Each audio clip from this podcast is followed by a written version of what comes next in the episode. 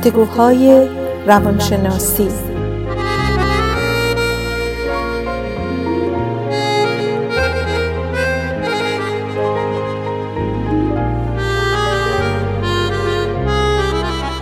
با دکتر سعیده ملک افزلی و دکتر شهرام اردلان.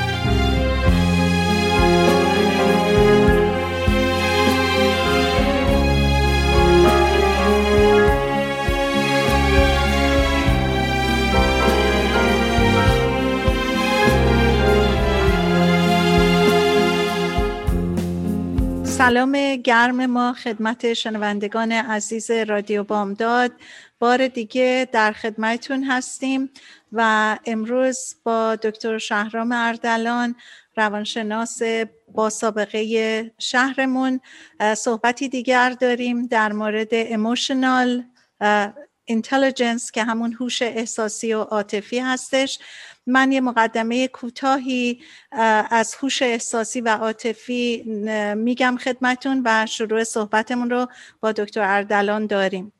اونچه که دکتر مارتین لوتر کینگ رو قادر نمود که یکی از مهمترین جنبش های حقوق بشر رو که در تلاش برای عدالت اجتماعی و حقوق مساوی سیاه بوستان امریکایی که در دنیا و تاریخ جهان بی سابقه بوده انجام بده به گفته دکتر کری چرنس رئیس تحقیقات و عملکرد جامعه به صلاح Society for Community که ایشون میگن که همانا هوش احساسی او بود که تونست اون رو به اون درجه به صلاح قدرت و مؤثر بودن برسونه. چیزی که روانشناسان جامعه شناس واقعا نیاز به پرورش اون در بین فعالان جامعه و رهبران جامعه دارن تا بتونن تغییرات اجتماعی لازم رو در جامعه به وجود بیارن و به بست جامعه سالمتر کمک کنن. سلام دکتر اردلان. سلام دکتر ملک افسری خوشحالم که یه هفته دیگه در کنار هم هستیم. تاپیک جالبی رو انتخاب کردیم برای این هفته. من گفتم یه مقدار صحبت کنم در مورد همین هوش احساسی که شما در موردش گفتین emotional intelligence. و شاید بعد نباشه که یه مقدار در مورد فرقش بین فرق بین intelligence که همین هوش احساسی ما گفتیم و عاطفی و یا عاطفی و بین IQ به اصطلاح این ضریب هوشی که خیلی شنیدیم صحبت کنیم. بیشتر در مورد ضریب هوشی من فکر کنم خب بیشتر افراد وارد هستن می‌دونن که چی هست و اینا در طول مکالمه امشب صحبت می‌کنیم بیشتر همینطور در موردش. ولی یه مقدمه ای برای emotional intelligence بدیم که چطور شروع شد و از کجا اومد. در سالهای 60 حدود 60 64 اولین مقاله ها در موردش به وجود اومد که نوشتن یه مقداری. ولی تا سال 95 بود که شخصی به اسم دانیل گولمن که کتابی به اسم Emotional Intelligence رو نوشت و از اون موقع بود که خیلی به صلاح این بحث اومد در روانشناسی و مردم خیلی در موردش صحبت کردن و research های متفاوت انجام شده که در موردشون صحبت خواهیم کرد. این به اصطلاح دانیل گولمن طوری که این emotional intelligence رو توضیح داد. نوشته چیزی است که انسان ها بتونن احساسات خودشون و دیگران رو درک بکنن و همینطور بتونن فرق بین این احساسات رو تشخیص بدن و همینطور استفاده کنن از این مسئله که چطور بتونن احساساتشون رو کمکشون کنه روی حرکات افکار و حرکاتش رفتارشون اثر مثبت بذاره. سه تا مدل به اصطلاح در مورد emotional intelligence هست که اندازه گیری بخوام بکنن چه چیزهایی رو چه چیزهایی تکیه بکنن. یکیش هست ability model یکیش هست mixed model یکیش هست trait model که دانیل گولمن روی دومیش که mixed model باشه بیشتر تحقیق کرد و من گفتم یه چند دقیقه در مورد این صحبت کنم که پنج تا به اصطلاح construct و پنج تا نکته رو در موردش صحبت می‌کنه در این mixed model که اون پنج تا هستن. من اول انگلیسیشو میگم بعد در مورد فارسی صحبت می‌کنم. یکیش اولیش هست self awareness دومیش هست self regulation سومیش social skill چهارمیش empathy و پنجمیش هم motivation. خیلی به طور خلاصه در مورد هر کدوم بگیم. Self awareness به اصطلاح موقعی که آدما بتونن احساسات خودشونو و هم نکات خوب و نکات ضعفشون رو تشخیص بدن. self regulation در موقعی که آدما بتونن احساساتشون رو کنترل بکنن. در موقعی که بعضی وقتا احساسات خیلی شدید میشه بتونن حرکاتی از دستشون سر نزنه که پشیمون بشن. مثلا همون regulate بکنن کنترل بکنن احساساتشون رو و اتفاقا با این از نظر مثال من داشتم فکر می‌کردم و اینا می‌تونیم خیلی صحبت بکنیم که چه آدم هایی رو می‌تونیم ببینیم همونطور رهبرها و اینا که چقدر ضعیف بودن رو self regulation رو احساساتشون. اتفاقاتی که صحبتش کردیم در هفته های گذشته و این خیلی مهم هست برای یه نفری که اگه emotional intelligence بالاتری داشته باشه این کارا رو انجام نمیده. کنترل بیشتری داره روی احساساتش. در مورد سوشال اسکیل خیلی مشخصه. حالتی که آدم بتونه با دیگران به توافق برسه و رابطه به اصطلاح برقرار کنه با دیگران. در مورد امپاتی هم که به اصطلاح خوندن احساسات دیگران مخصوصا موقعی که آدم می‌خواد تصمیم گیری هایی داشته باشه که اثر رو اون اشخاص بذاره خیلی مهم هست. آخرش هم موتیویشن یا اون انگیزه است که آدم بتونه چه انگیزه باعث میشه کارهایی رو انجام بده. درسته.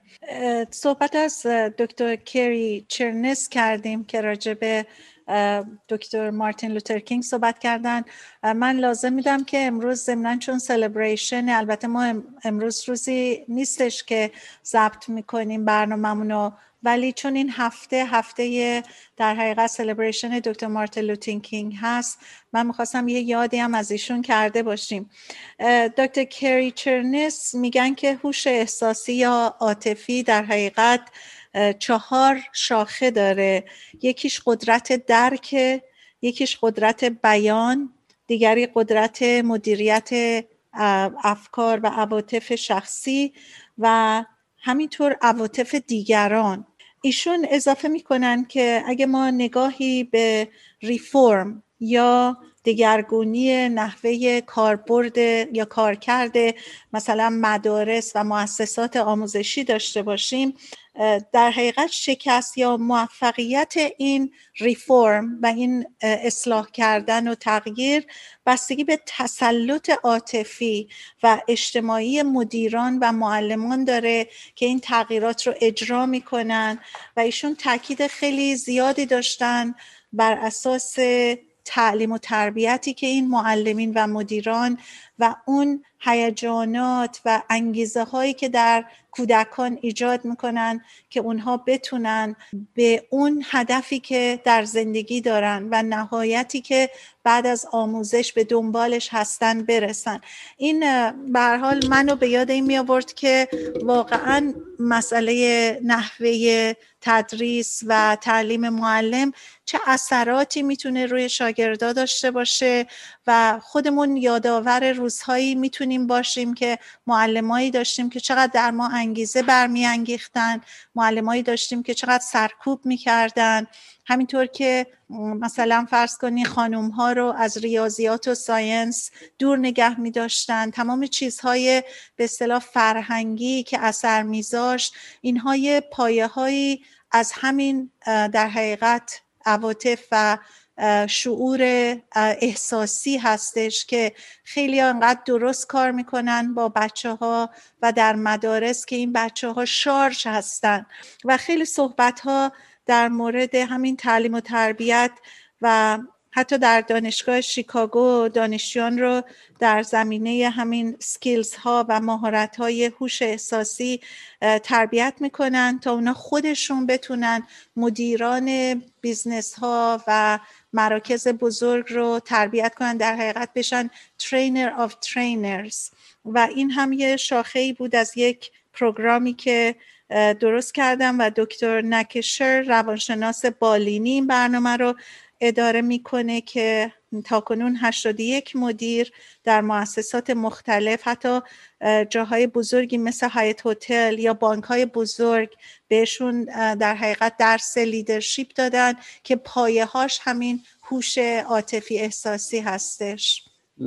در مورد معلم صحبت کردین خیلی مهم هست این این مسئله و تشویق کردن بچه ها من یادم میاد که موقعی که پسرمون رو می‌خواستیم مدرسه جدید بذاریم خیلی نگران این بودیم که این مدرسه جدید معلم جدید همه چی جدید محله جدید شهر جدید و خیلی جالب بود که همینطور که گفتین شانسی که البته ما آوردیم این بود که این معلم به قدری فکر کنم از نظر emotional intelligence همین هوش احساسی که صحبتش می‌کنیم بالا بود به قدری خوب این پسر ما رو در کلاس چهارم دبستان بود که خیلی موقع حساسی هم براش می‌تونست باشه. گرفت توی این کلاسش رو با دیگران معرفی کرد و اینا و جالبیش که خودش هم البته جدید بود گفت این کمک هم کرد بعدا که باش صحبت می‌کردیم و اینا.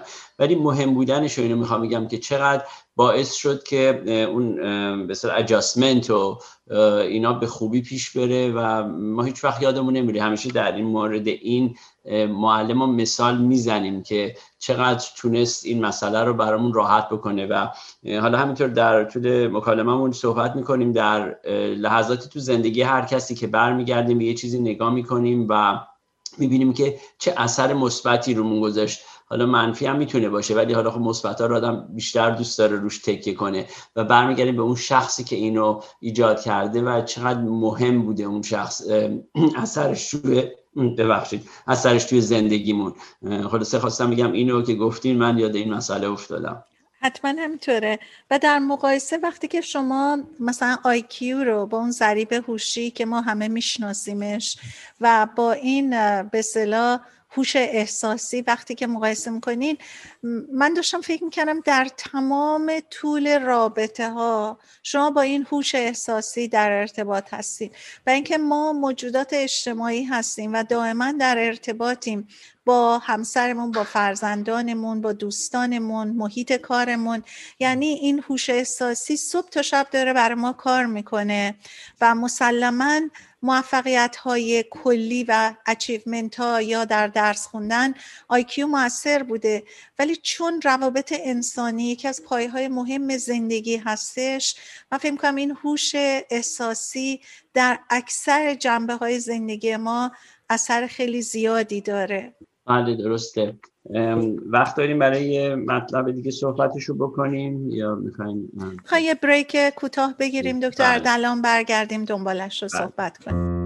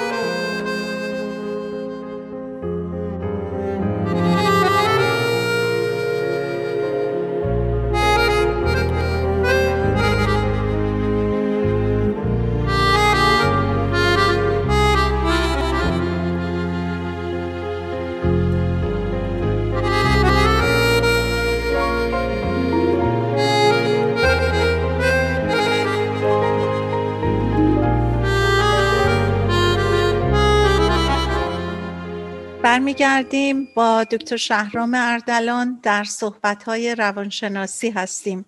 امروز در مورد هوش احساسی یا همون emotional intelligence صحبت می‌کنیم و تا حالا یه گوشه هایی از اهمیت هوش احساسی رو ما به اصطلاح صحبتش رو کردیم.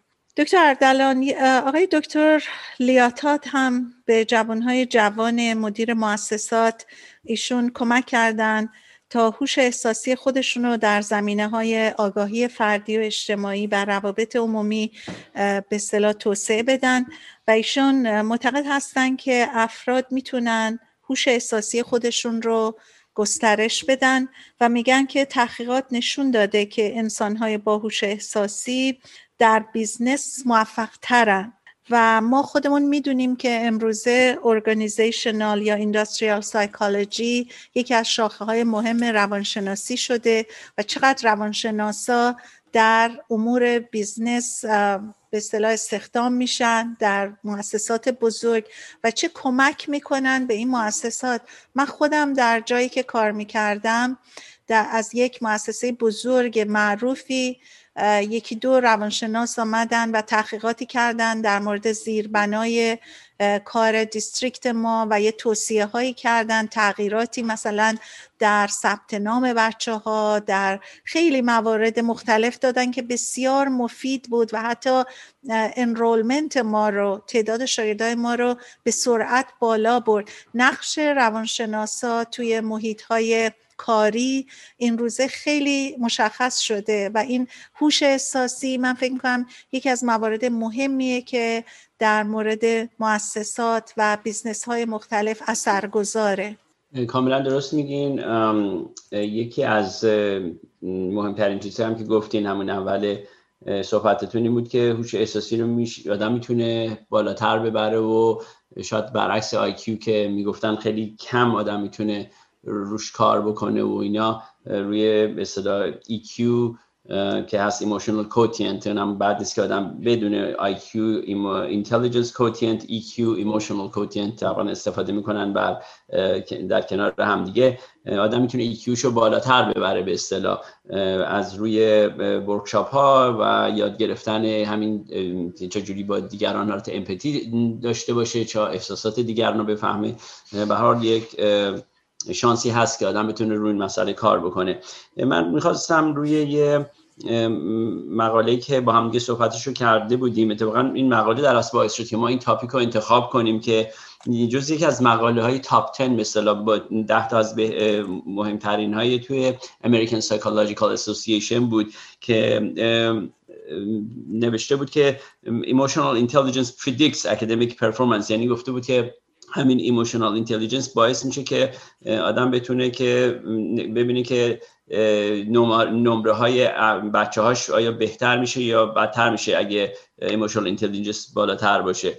و این جالب بود چون تا حالا همش IQ بود که ما اندازه می‌گرفتیم که ببینیم نمره یه نفر بهتر میشه یا توی درس خوندنشون بهتر اثر می‌ذاره یا نه. ولی این مقاله اخیر نوشته بود که این emotional intelligence هم این اثر رو داره.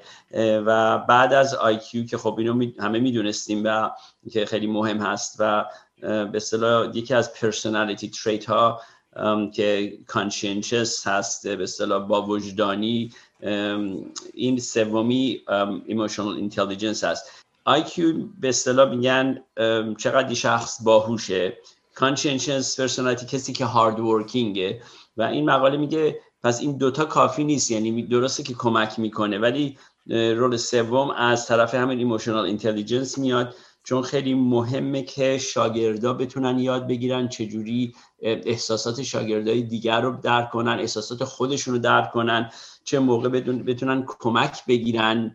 یعنی یه نفر اگه نتونه هم که صحبت کردیم رگولیت به کنترل کنه احساساتش نمی‌دونه چه موقع بره کمک کنه موقع که عصبانی هست یا دیپرس هست ناراحتی داره افسردگی داره اینا خب خیلی مهمه.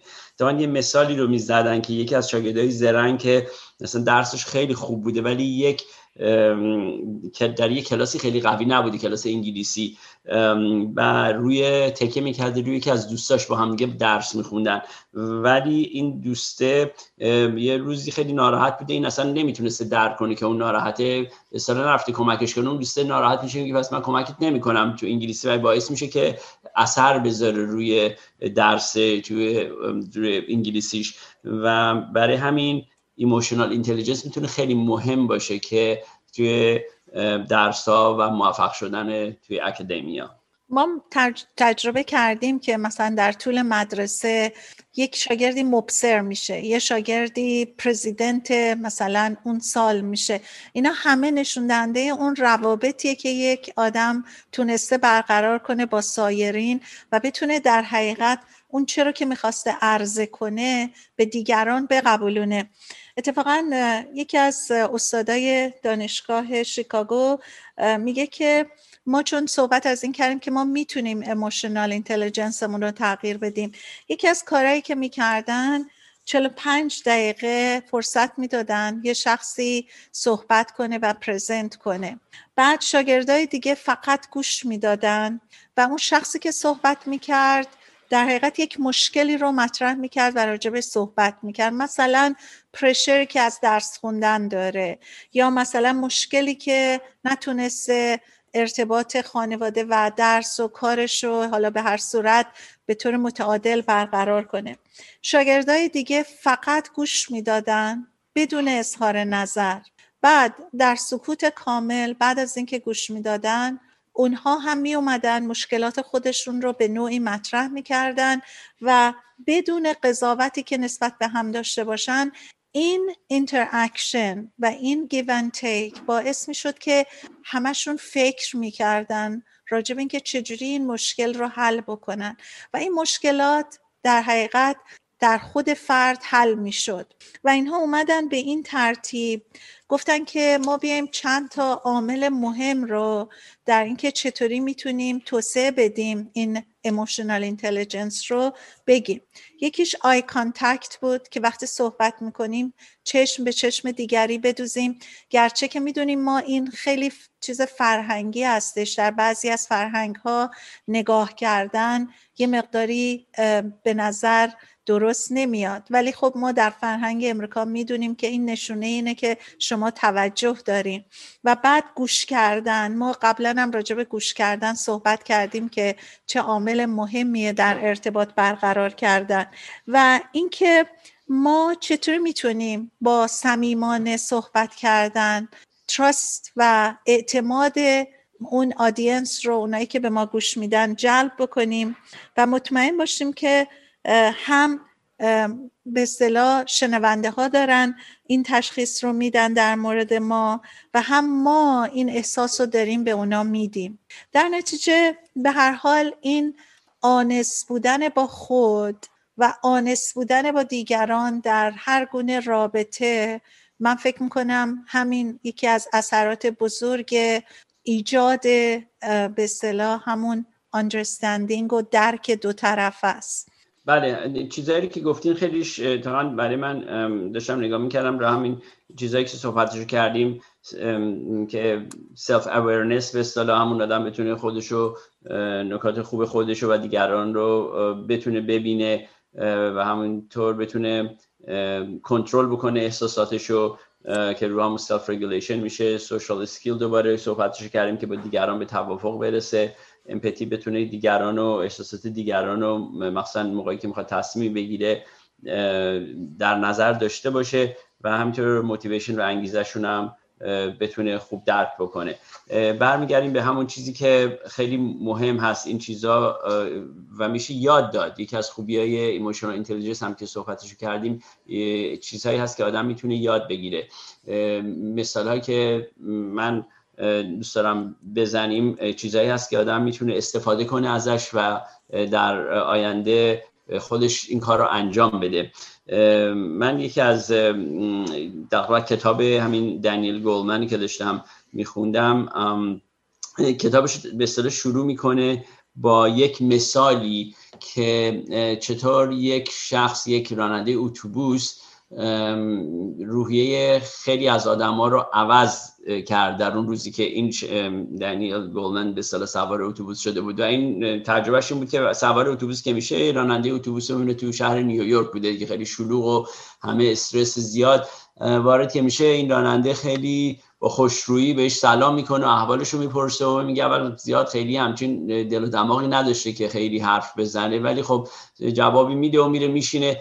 دقت می‌کنه هر کسی که سوار این اتوبوس میشه این شخص چقدر با گرمی و با خوبی و با ایشون صحبت می‌کنه و هر کی که میشینه بعد شروع می‌کنه در مورد به مسیری که می‌رفتن صحبت می‌کنه که با اینجا این مغازه رو می‌بینید طرف دست راستتون مثلا حراجای خوبی داره نمی‌دونم این موزه رو می‌بینید طرف دست چپتون این خیلی اگزیبیت های خوبی داره می‌تونید برید نگاه کنید اون این سینما که می فیلم جدید آورده میگن خیلی خوبه. یه حالت که همه رو خیلی به اصطلاح اینوالو می‌کنه و و همه می‌گفت تو اتوبوس شروع کردن به یه حالت شروع هیجانی و با مزه بود میخندیدن از حرفای اینا خوششون اومده بود. و گفت در اون یه رو 20 دقیقه که اون تو اتوبوس بود اینا هر کی می‌رفت بیرون با روحیه خیلی بهتری می‌رفت بیرون. همه با خوبی و با خوشی به اصطلاح باش خداوزی می‌کردن و و خیلی همون رو روحیهشون اثر گذاشته بود می‌گفت این مثال یکی از اون مثالهایی که می‌زد که روش مونده بوده و چقدر خوبه که یک نفر آدم میمونه باعث میشه چقدر می‌دونه چندین رو چندین نفر اثر مثبت بذاره. و همین چیزایی که شما گفتین من فکر کنم این شخص داشت. چطور احساسات خودشو تونست سر کنه دیگران و, و تونست چه حالت نزدیکی ایجاد کنه به اصطلاح با این افراد. درسته. و ما خودمونم می‌دونیم که چقدر همیشه در طول زندگی یادآور اشخاصی بودیم که تونستن این ارتباط رو به خوبی برقرار بکنن و امپثی که یعنی درک حال حال و روحیه طرف مقابل رو داشتن یکی از خصوصیات خوبیه که من فکر کنم تو فرهنگ ما خوشبختانه زیاد هستش. و اما این یک امیدیه به همه که اگه فکر می‌کنن اون هوش احساسی درشون کمه بدونن که خوشحال باشن می‌تونن اونو در خودشون تقویت بکنن. حتی من داشتم یکی از حالا این صحبت که شما کردین من یادمه که توی مدرسه سال 95 کتاب دکتر گلمن که در اومد برای staff development به همه ما یه دونه کتاب دکتر گلمن رو دادن. در محیط مدرسه و district ما این مسئله هوش احساسی خیلی مسئله بزرگی شده بود و همه راجبش صحبت می‌کردن. مخصوصا که قبلش چون دکتر سالوی و دکتر مایرز هم از سال 1990 در این رابطه صحبت کرده بودن و فکر کنم اینا هم یه پایه هایی شد برای دکتر گلمن به نوشتن کتابش. و این مسئله خیلی مسئله مهمی بود که معلم اینقدر تکیه نکنن بر آیکیو و مهر بذارن روی بچه ها در حالی که متوجه باشن که یه کسانی هستن که به اصطلاح هوش عاطفی زیاد و قوی دارن و اینا چقدر می‌تونن حتی achievement های بیشتری نسبت به کسی که IQ ش بالا داشته باشه. و حتی خیلی از روانشناسایی که محقق هستن هیچ وقت نمی‌خوان به هر حال undermine کنن اهمیت IQ رو.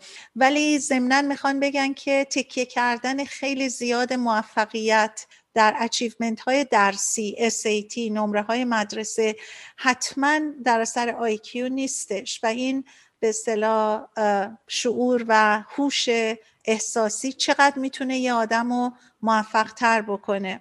و برای همین هم این اتفاقا research جدید که همین هر دومون نگاش می‌کردیم و من یه مقدار صحبتشو کردم این مسئله رو پیش می‌کشه که میگه که درسته که حتی در زمینه درس چون خب ما می‌دونستیم که در زمینه درس اگه IQ یه چیزی رو که بتونه اصطلاح predict بکنه خب این مسئله در موفقیت درسی هست. اونو خب همیشه هیچ سوالی هم نبوده. ولی نمی‌دونستیم تا این اندازه که بعد از IQ و به اصطلاح personality و hard work به اصطلاح این مسئله emotional intelligence می‌تونه اینقدر مهم باشه. و حتی تو article خیلی مثال اینو می‌زنه که تو این مواقع که خیلی مهم هست شاید شاگردا چون به حتی توی دوران کووید و اینا بتونن رابطه رو بیشتر در تماس باشن. یعنی مثلا study group و اینا رو بتونن حالا طرف زوم با هم دیگه بذارن. خب کسایی که شاید تو emotional intelligence بالاتری داشته باشن بیشتر بتونن از نظر socially قوی تر هستن. گروه هایی بذارن که با هم دیگه بتونن درس بخونن با استادشون بتونن بیشتر رابطه برقرار کنن تماس بگیرن و اینا کمک حتی بیشتر می‌تونه بکنه توی این دوران کووید بله من چون خودم تو زمینه تدریس بودم بچه های خودم که مرزه می‌رفتن وقتی یه مسئله پیدا می‌کردن من واقعا اینا رو انکارج می‌کردم برین با معلمتون صحبت کنین. برین با معلمتون صحبت کنین و خب می‌دونیم مثلا پسرها اصولا یه غروری نمی‌دونم چه حالتی درشون هست که اصلا این کار نمی‌خواستن بکنن. و من اصرار عجیبی داشتم به عنوان یه معلم. بگم شاگردهایی که میان با آدم communicate می‌کنن. شاگردایی که میان این ارتباط رو برقرار می‌کنن. ناخداگاه معلم با تمام عدالتی که می‌تونه داشته باشه و سعی می‌کنه داشته باشه اون بچه ها اثر خودشون رو آدم می‌ذارن. اون شخصیتی که دارن یه highlight ی میشن سر کلاس. به همین دلیله که معلم خیلی از شاگردا صورتاشون همیشه تو ذهنش میمونه. و من چون خودم اینو تجربه کردم واقعا می‌دونم که چقدر مهمه. اگه پدر مادرها دارن به ما گوش میدن اگر اینو می‌تونن منتقل کنن به بچه هاشون این اهمیت رابطه برقرار کردن با دوستان و معلما یکی از دلایل موفقیت شاگردا می‌تونه باشه. درسته کاملا درست است. من یه چیزی گفتم تو یادم نرفته شما منشن کردین دکتر سالوی که یک psychologist ی که حتی خیلی زود شروع کرده بود در مورد emotional intelligence حرف می‌زد.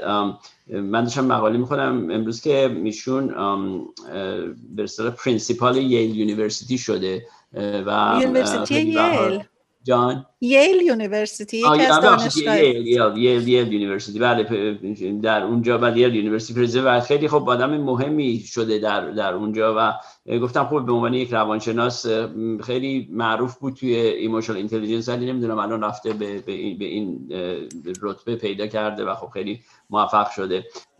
می‌خواستم یه مقدار در مورد ایشون صحبت کنم که نوشته بود که چرا why do smart people do dumb things? به اصطلاح یکی از مقاله هایی که نوشته بودن چرا آدمایی که خیلی باهوش هستن می‌تونن یه کارایی بکنن که خب خیلی احمقانه باشه به اصطلاح. و صحبتشو می‌کنن که دلیلشو خیلی به طور خلاصه میگن. دلیلش می‌تونه این باشه که emotional intelligence پایینی حتما دارن این اشخاص. صحبت از دکتر سالوی کردین. واقعا ایشون من خب عکسشون هم البته بود. می‌تونستین چون عکسم بعض وقتا میگن که خیلی به آدم حرف می‌زنه. ولی غیر از اون من وقتی مشخصات دکتر سالوی رو میخوندم واقعا impress شده بودم. از اینکه این آدم چقدر آدم جالبی بوده. اولا خودش شاگرد یل بوده. بعد تمام مدارج رو. در حقیقت میگن غیر از اینکه کف اونجا رو جارو نکرده باشه هر کاری تو اون دانشگاه کرده. و وقتی که رئیس دانشگاه میشه همه فکر می‌کنن خب این که همه جاها رو می‌دونه و همه رو می‌شناسه و با تمام زیر و بم دانشگاه آشناست. ولی چهار پنج ماه از وقتش رو قبل از اینکه واقعا کاری بکنه صرف این می‌کرده که feedback بگیره از آدما. می‌رفته تو campus با دانشجو حرف می‌زده با تمام استادا صحبت می‌کرده با department chair ا صحبت می‌کرده با رؤسای دیپارتمنت ها صحبت می‌کرد. خلاصه خیلی برای من جالب بود شخصیت ایشون و چرا این آدم رسید به این مقام. و این بر من حتی بیشتر یادآور رئیس خودم بود در ارگانیزیشن قبلی که کار می‌کردم. دقیقا همین خصوصیات رو داشت. یه آدمی بود که انقدر همه براش احترام قائل بودن. در عینی که چقدر افتاده بود. و حتی اگه مثلا جنتور مدرسه داشت یه چیز رو حمل می‌کرد میدوید کمکش هم می‌کرد. ولی در جای خودش اون شخصیت و مقام بیشتر جا افتاده بود به خاطر همین مسئله feedback گرفتنش همون به اصطلاح emotional intelligence بالایی که داشت دلیل موفقیت خیلی زیادش بود و وقتی من داستان دکتر سالوی رو میخوندم همش یاد اون رئیس خودم بودم. بعد بعد من اتفاقا اینو که خوندم که این مقاله رو نوشته بود بعد یاد یه مثالی افتادم که دکتر دانیل گولمن تو کتاب همین emotional intelligence زده بودن که در همین پیرو اینه که چرا آدمایی که باهوشن یه کارایی می‌کنن که آدم تعجب می‌کنه. مثال یک دانشجوی خیلی باهوش رو می‌زدن که توی دبیرستان که البته می‌بینیم خیلی وقتا بعضی از آدما شاگردا خیلی یک بودی هستن. فقط هدفشون که با خیلی باهوش و اینا هستن فقط می‌خوان به نتیجه مثلا در دانشگاه هاروارد رفتن یا حالا همین یل که صحبتشو کردیم یا پرینستون اینا برسن. و تو این مثالی که دکتر گولمن زده بود این که این شخص دانشجو تو دبیرستان یه نمره 80 می‌گیره از صد که تقریبا بی میشه. و انقدر به صلاح عصبانی میشه و اینا که میره با این چاقو حمله می‌کنه به اون استادی که بهش یعنی اون معلمی که بهش بی رو داده بوده. و جریان رابطه خیلی طولانی میشه و مثل که به دادگاه و اینا می‌رسه و میگن که ایشون به خاطر اینسانیتی به از کنترل از دست داده بوده و زیر فشار زیاده روانشناسی بوده و بعد برمیگرده. به هر حال نیست که دانشجو خوبی نمی‌دونم دقیقا کجا قبول میشه ولی موفق میشه به حال در نظر اکادمیکلی و اینا. ولی با مزه استاده چیزی که می‌گفته اینه که یک بار معذرتی از من نخواست این شخص که ببخشید من اومدم به تو چاقو زدم یا و این اینو داشتن استفاده می‌کردن که همون شاید از IQ خیلی بالا بوده ولی واقعا emotional intelligence خیلی پایینی داشته این شخص که حتی اصلا ندیده این حرکت خودشو که چقدر داشته یه نفر زندگی یه نفر تباه می‌کرده به خاطر هدفی که فقط خودش داشته و خیلی خودخواهانه بوده. خب ما خیلی اینو دورور خودمونم می‌بینیم که بعضیا اصلا حاضر نیستن که به اشتباه خودشون پی ببرن و متوجه کارهای خودشون باشن و انتقاد همیشه بر دیگران هستش. اتفاقا اون دکتر لارو لارو ایاد که یه اسم به خصوصی داشت که تلفظش مشکل میشه. خیلی جالبه. مثلا ما صحبت دکتر سالویر کردیم. این میگه ما کجا یه روزی فکر می‌کردیم که روانشناسا بتونن رهبرای خوبی هم بشن؟ همیشه ما فکر می‌کنیم روانشناسا بیشتر تو کار خصوصی وانانوان با مریضاشون هستن. ولی بعدا متوجه شدیم به خاطر این مسئله آی کانتکتشون گوش کردنشون خودشون رو در جای کس دیگه گذاشتن. چقدر بعدها تونستن رهبری خیلی از کارا رو به عهده بگیرن. حالا صحبت از دکتر سالوی می کردیم ولی یه مطلبی که خیلی تو این مقالاتی که من میخوندم برام جالب بود این بود که در تست هایی که می‌کردن برای emotional intelligence که حتی شامل facial expression و اینها هم بود. ولی یه چیزی که جالب بود این بود که اینا به نتیجه رسیدن که موقع حل یه مسئله که می‌دادن برای این تستا شاگردایی که غمگین بودن استدلال قیاسیشون یعنی اون reasoning شون سریعتر بود از اونایی که خوشحال بودن. و بعد اینو ربط دادم به اینکه ما خب تو روانشناسی هم می‌دونیم که این مطلب هست. اینایی که depression دارن reasoning قوی هم دارن در عین حال. و با وجودی که خیلی از روانشناسا وقتی صحبت از هوش احساسی می‌کنن میگن فکر نکنین که کسی که هوش احساسی داره unorganized ه و هم تو کاراش رو حواس یه منطقی در این به اصطلاح یه نوع organization ه و یه reasoning ی هم behind ش هست. منتها یک combination یه که یه جورایی یه تعادلی بین reasoning و احساس به وجود میاره که در عین حال organized ش می‌کنه. چون مخالفینی که میگن هوش احساسی criticize می‌کنن که خیلی اشکال داره خیلی وقتا در جاهای این صحبت رو می‌کنن که به پراکنده است کسی که هوش احساسی داره. ولی روانشناسای محقق که بر اساس تست ها و تحقیقاتشون به نتایجی رسیدن معتقدن که اینطور نیست در حالی که یه reasoning بیاند اون هست. بله و البته اینو هم بحثی که پیش کشیدیم همطور که گفتیم قبلا صحبت کرده بودیم در مورد احساسات و موقعی که در مورد افسردگی به اصطلاح داشتیم صحبت می‌کردیم. در یکی از کتابایی که من خونده بودم The Other Side of Sadness به اصطلاح این صحبت می‌کنه که کسایی که دارن گریو می‌کنن یا ناراحتی هستن تقریبا نگار تمامی چیز دیگر رو بلاک می‌کنن. بلاک می‌کنن نمی‌خوان به اصطلاح چون حالت دارن مورن می‌کنن یا می‌خوان تو احساس خودشون فقط باشن. برای همین خیلی دقیق تر هستن روی چیزهایی رو فهمیدن و تا حل کردن و دیدن و حتی ابزرونت بودن. برای همین یکی از دلیلاش هم اون هست. برحال این مالا صحبتش هست در مورد emotional intelligence صحبت کردیم. خیلی هم میگن این شاید یک نوع کاراکتری کاراکترهایی باشه که عده دارن و یه عده حتی میگن در مقایسهش می‌کنن که با اون به اصطلاح five factor personality خیلی شاید correlate بکنه خیلی از چیزهایی که ما در موردش صحبت می‌کنیم. یعنی شبیه کسایی باشه که مثل چند تا از کاراکتری که تو اون 5 factor personality صحبت می‌کنن هست. و شاید به اون صورت یک چیز جدایی نباشه. ولی هرچی هست اینه که خیلی از research نشون داده که مهم بودنش از سال 95 توی رشته روانشناسی خیلی زیاد بوده و برای همین هم داره ادامه پیدا می‌کنه که research ها داره انجام میشه و اینا. و من فکر کنم خودش رو به اصطلاح خیلی نگه داشته به حالت یک نکته مهمی توی روانشناسی. یک break کوتاه میدیم برمیگردیم دنباله صحبتمون رو راجع به هوش احساسی ادامه میدیم.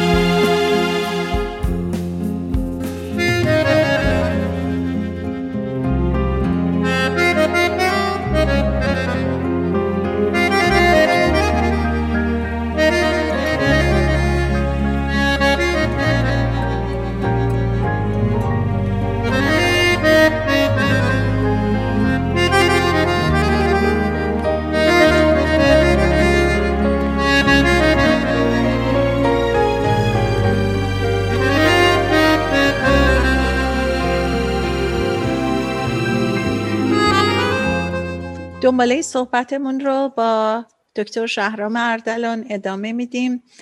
دکتر اردلان یک در نمی‌دونم همین مقاله بود که ما با هم صحبت رو می‌کردیم یا یک مقاله دیگه که دکتر مکان نمی‌دونم شما اینو تو این مقاله دیدین ایشون در سال 1990 با همکارانشون یک تحقیق بسیار دقیقی از بیش از 160 استادی با 42 هزار دانشجو کردن از 27 کشور دنیا که 76 درصد از این شرکت کنندگان از کشورهای انگلیسی زبون بودن و سناشون هم از دبستان تا دانشگاه بود. یعنی این رنج سنی بسیار زیاد بود.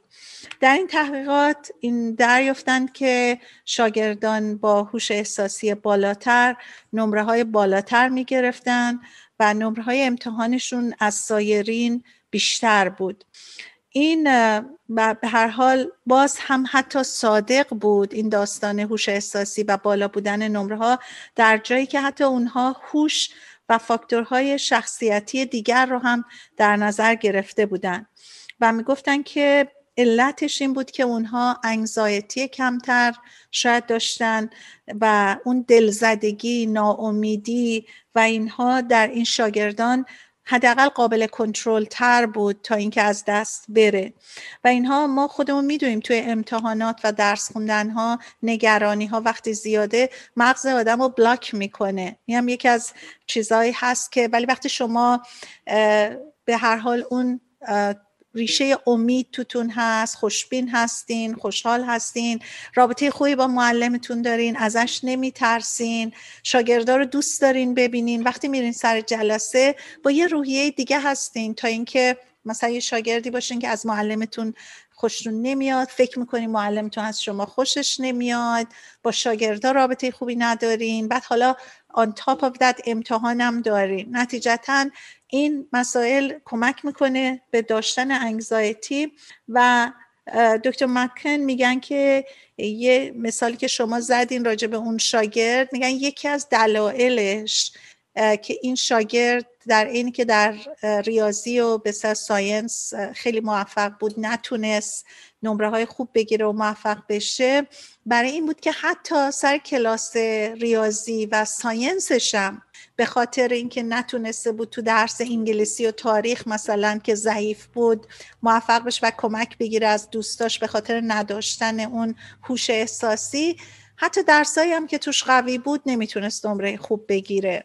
بله من من فکر می‌کنم این همین همون مثالی که زدین در همون مقاله که خوندیم با هم چیزی که من خیلی خوش آمد از این مقاله بود که تکیه کردن اینه که آدمایی که با هوش بالا دارن خب در موقعی که همه چی خوب پیش میره و اینا خوب خوب همه چی نمره هاشون خوبه و اینا. ولی یک مشکل احساسی که براشون پیش میاد انگار collapse می‌کنن. یا یهو خرابکاری ایجاد میشه براشون. نمی‌تونن به اصطلاح خودشون خوب کنترل کنن. همون حالت self-regulation ی که صحبت می‌کردیم و اینا. و این منو خیلی یاد نکات دیگه هم میندازه که آدم ها رو آدم موقعی می‌تونه بشناسه که نه اینکه همه چی وقتی که خوب پیش میره خب همه می‌تونن خوب همه کارا رو انجام بدن همه می‌تونن دوست خوب بشن. یا مثلا میگن یه دوست خوب رو می‌خوای بشناسی یه دوست تو می‌خوای بشناسی با هم برین مسافرت. تو موقعی که یهو ببینین اوضاع خرابه و موقعی که میگم احساسات خیلی خوب نمی‌تونه آدم کنترل کنه اون موقع ببینیم اون شخص چجوری رفتار می‌کنه. من فکر کنم این شاگردارم دیگه صحبتشو می‌کردن تو مقاله. عجیب که شاگرده باهوش که ولی emotional intelligence پایینی داشتن نمی‌تونستن خیلی خوب برگردن و رو پای خودشون بایستن بعد از اینکه میافتادن زمین و یه مشکل احساسی براشون پیش میومد و همینطور چون که خیلی وقتا شنیدیم که حتی گولمن هم تو کتابش تو emotional intelligence می‌نویسه که خیلی وقت می‌بینیم که آدمایی که IQ بالاتری دارن به موفقیت آدم هایی که IQ متوسطی دارن ولی emotional intelligence یا EQ بالاتری دارن برسن و این خب خیلی چیز جالبی هست و فکر کنم خودمون هم می‌بینیم. خیلی شاگرد اولای خیلی کلاسایی که داشتیم قدیما می‌بینیم که اونقدر موفق شد نشدن تو زندگیشون چه از نظر کاری چه از نظر شخصی. و کسایی که آدم های معمولی بودن ولی خب خیلی راحتتر با دیگران می‌تونستن رابطه برقرار کنن رابطه عاطفی. بله همینطوره. به طور کلی هوش در تمام تحقیقات روانشناسی جا داره. اما خب ما همطور که همش صحبت کردیم روانشناسا به سختی می‌تونن دست بذارن روی درصد اهمیت این مسئله هوش احساسی. و اونها به هر حال یه مقداری هم نگران این کلیشه بودن استریوتایپ هم هستن برای اینکه خب همینطور که خیلی تحقیقاتی میشه که صحبتش میشه از اون طرف هم روانشناسای دیگه ای هستن که میان کریتیسایزش می‌کنن یه تحقیقات دیگه می‌کنن نقاط ضعف این مسئله رو میارن بیرون. به همین دلیله که ما خودمون توی درسای روانشناسی تو مطالعات روانشناسی که می‌کنیم یا کتابایی که می‌خونیم تمام مدت مثل داستان فلسفه است. یه سری میان یه فلسفه رو میارن. بعد یه سری دیگه میان یه فلسفه دیگه رو میارن. و یه چیز جالبی که دکتر مایرز که این تستای هوش به صلاح احساسی رو کرده و خیلی معروفه در زمینه تستای هوش احساسی خیلی حرفش جالب بود. یعنی نشون می‌داد که این آدم چقدر روشن و باز نسبت به انتقاد.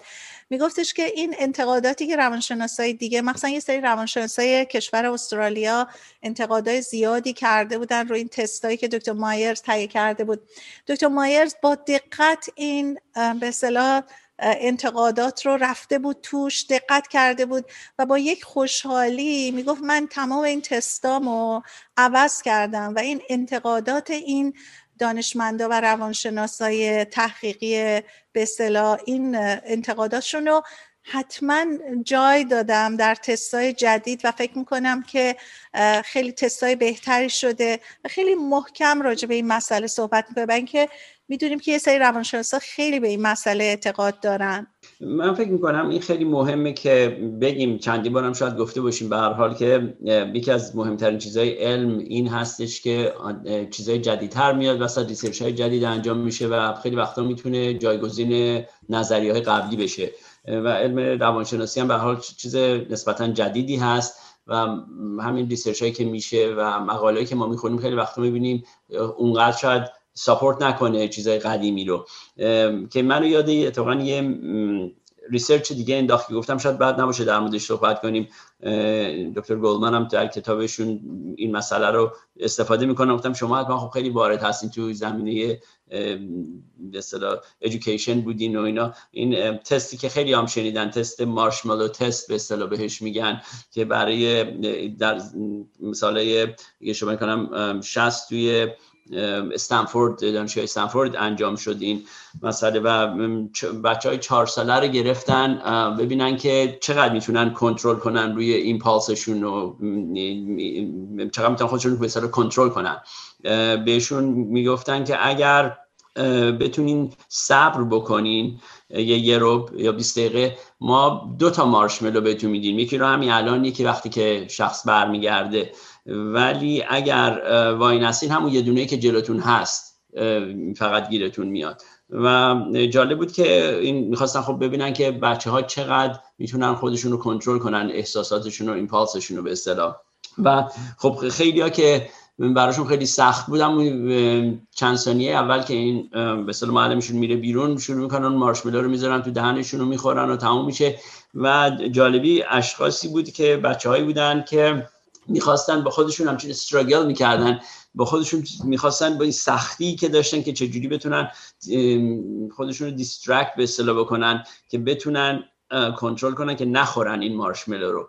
خیلی هاشون چشماشون رو میبستن خیلی هاشون سرشون رو میذاشتن روی دستشون که دستشون رو نرن بخورن. خیلی هاشون شروع می‌کردن آواز خوندن خیلی هاشون چشماشون رو میبستن و این ببخشید من یه ذره آب بخورم. ببخشید. و این باعث شد که این افراد طوری که خودشون رو دیسترکت کردن تونستن که دومی رو بگیرن. و نتیجه این بود که رسیدن که این بچه ها تونستن در آینده صدا می ذره گرفتیم نه من, من ادامه بیدم شما یه ذره صبر کن.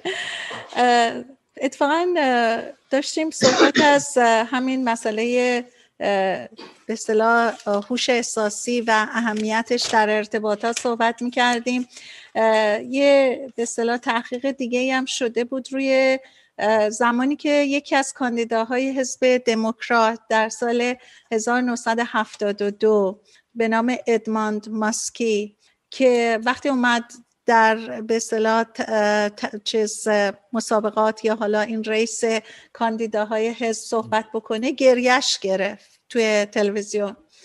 اون موقع حتی اینو با فقط شاگردای مرسه صحبت کردن راجع به این موضوع و امتحان کردن.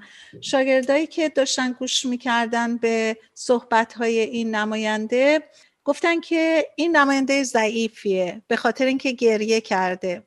حتی در مورد مثلا هوش احساسی که حالا صحبت می‌کنیم این جریان مال 1972 بود.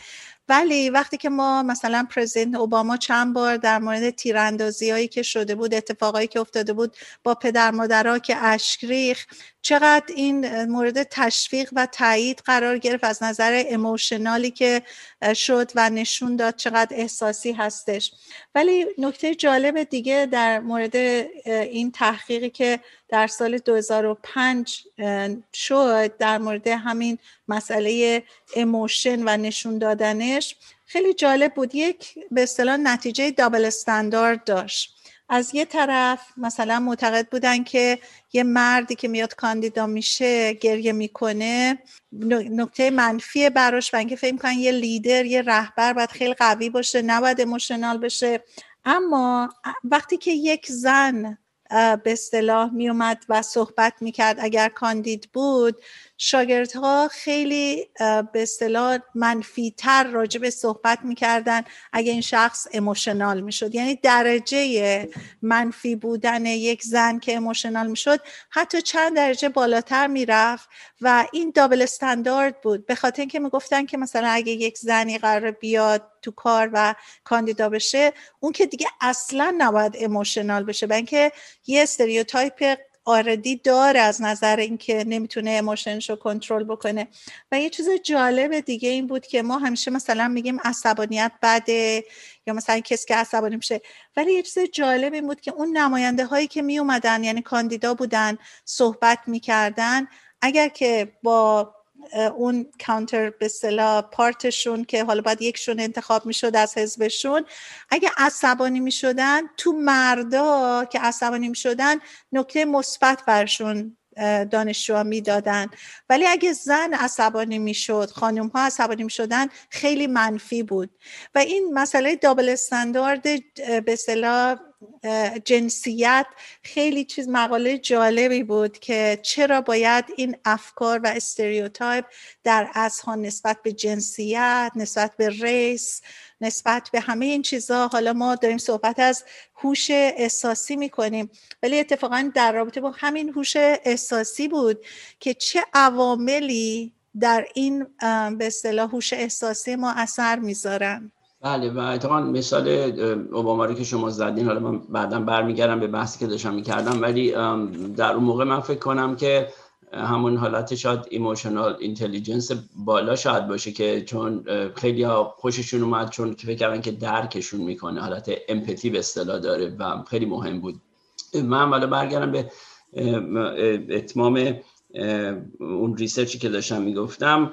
به هر حال کسایی که تونستن خودشون رو distract کنن و بچه های چهار ساله رو صحبتشو می‌کردیم و marshmallow شون رو نخورن دوتا رو گرفتن و خب نشون دادن که می‌تونن کنترل کنن خودشون رو و در research نشون داد که در 12 یا 14 سال دیگه که اومدن این بچه ها رو دنبال کردن دیدن اونایی که خب impulsive بودن نتونستن خودشون رو نگه دارن نمرهاشون پایین تر بود رابطه های بدتری داشتن با دوستاشون و بالعکس کسایی که تونسته بودن کنترل کنن خودشون و احساساتشون رو خیلی تونسته بودن موفق تر باشن. و خب اون فکر کنم گفتم research جالبی بود که تو این زمینه استفاده کنیم. بله اتفاقا باز صحبت از هوش احساسی می‌کنیم و صحبت از اینه که تفاوتش با IQ چیه. یکی از روانشناسا میگفتش که خیلی جالبه که وقتی شما مثلا میرین search می‌کنین emotional intelligence و ممکنه اگه گوگل بکنین صد هزار تا مورد بیاد بالا. ولی اگر که برین راجع به مثلا self-esteem بکنین یه میلیون و سیصد هزار تا میاد. راجع به IQ بکنین سه میلیون و سیصد شست هزار تا میاد.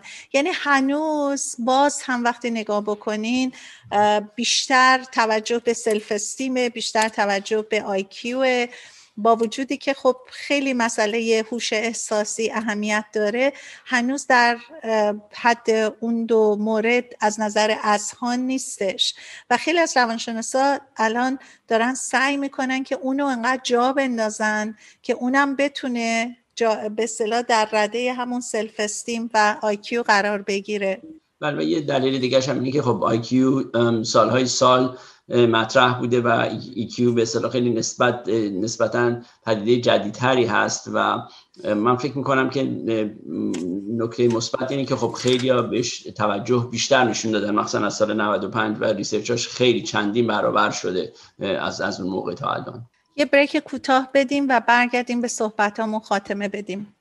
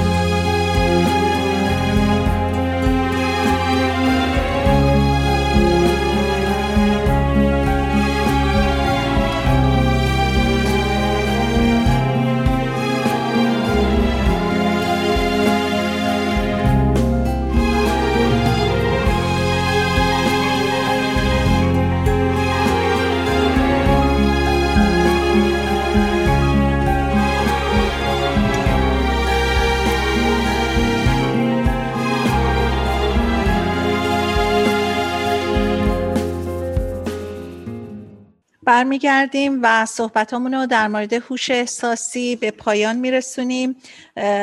دکتر اردلان شما خاطرتون هست تو سال 1998 مسئله ژن و ارتباطش با آیکیو در اومد که البته درصدش خیلی پایین بود چون یه سپلچ بزرگی شد توی میدیا. نمی‌دونم شما خاطرتون هست یا نه. ولی من اتفاقا چون راجش میخوندم یه یاد این افتادم که چقدر توی میدیا این مسئله بزرگ شده بود. در سال 1998 دکتر پلامن و همکارانش نتایج تحقیقیشون رو به این صورت منتشر کردن که به اصطلاح سروصدای زیادی هم کرد. و اون این بود که یک تفاوتی در receptor های فاکتور رشد انسان مربوط می‌شد به کسانی که SAT خیلی بالا می‌گرفتن. و این خب خیلی جالب بود برای همه و به اصطلاح field science. البته این ژنی که اینا پیدا کردن که این می‌تونست باعث یعنی در کسانی که نمره خیلی بالا می‌گرفتن اثر کرده بود فقط دو درصد اثر کرده بود. ولی همون انقدر قابل توجه شد که من فکر کنم هنوز دارن روی این کار می‌کنن. و حالا خیلی چیزها هست که ناشناخته هست و احتمالا پیدا خواهند کرد ارتباط ها رو. و ربط این شاید به اصطلاح صدها و هزاران ژن و اثرات محیط می‌تونه روی خیلی چیزا باشه که هی پیدا میشه. بله من خواستم قسمت آخر رو به حالت positively به اصطلاح حالت مثبت تموم کنیم که هر کسی می‌تونه به نوع خودش این حالت emotional intelligence رو تمرین کنه. من فکر می‌کنم همینطور که مثالهایی که زدیم یکی از مثال خیلی ساده اینه که از خونه که میریم بیرون می‌رسیم مثلا به یه چهار راه که چهار تا ساب ساین هست مثلا دو تا با هم می‌رسیم. خیلی به حالت چیز به شخصی که مثلا فکر مطمئن نیستیم زودتر از ما رسیده یا با ما رسیده بگیم که از قبل از ما برن. خیلی ها خوشحال میشن دستشون رو تکون میدن. این چیزایی که بس آدم چیزای کوچیکی که آدم می‌تونه انجام بده و دیگران رو خوشحال کنه و یا دیگران می‌تونن انجام بدن آدم رو خوشحال کنن. من میگم خیلی خوبه روی این جور چیزا تکیه کنیم و حداقل با این حالت مثبت اینو تموم کنیم هر چیزی به نظرتون می‌رسه که یه شخص دیگر رو بتونین خوشحال کنین. یک مثال خوب intelligence emotional intelligence می‌تونه باشه. مرسی از اینکه همیشه در آخر برنامه شما دوست دارین یه چیز خیلی مثبت بگین خیلی خوشحالم از این مسئله. برای اینکه ما واقعا می‌خوایم که شنونده های ما بدونن که اگر ما صحبت از تمام این داستان های روانشناسی به نوعی می‌کنیم همش برای اینه که یه آگاهی بدیم. و مثلا در مورد همین هوش احساسی بگیم که اونها هم می‌تونن اینو تقویت بکنن. ما چون وقتمون دیگه به پایان رسیده با اجازهتون دکتر اردلان از حضور شنوندگان عزیز و شما خداحافظی کنیم. هفته خوبی داشته باشین. با دکتر اردلان برمیگردیم و در خدمتتون خواهیم بود در چهارشنبه بعد.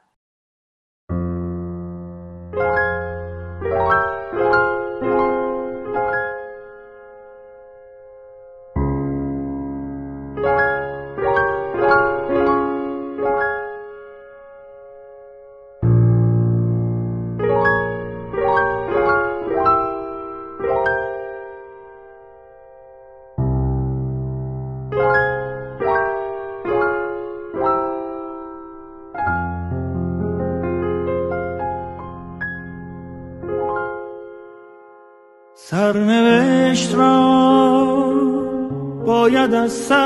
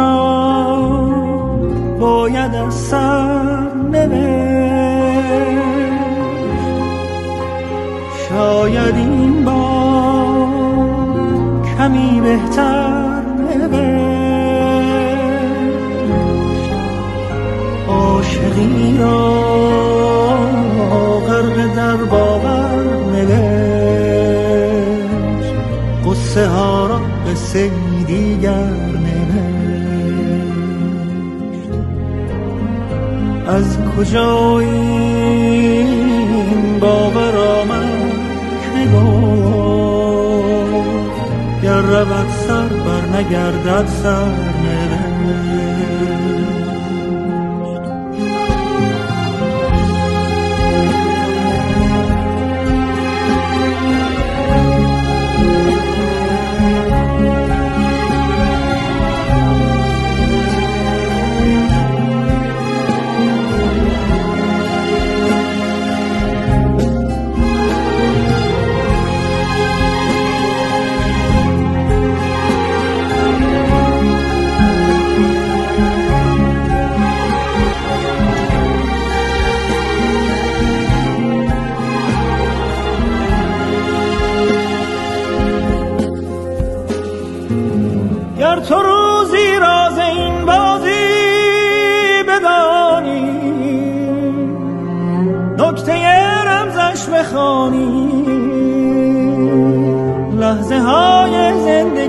چون موج دریاست گرچه سرد و سخت زیباست. موج این دریا گرت از سر گذشته سرنوشتت سر گذشته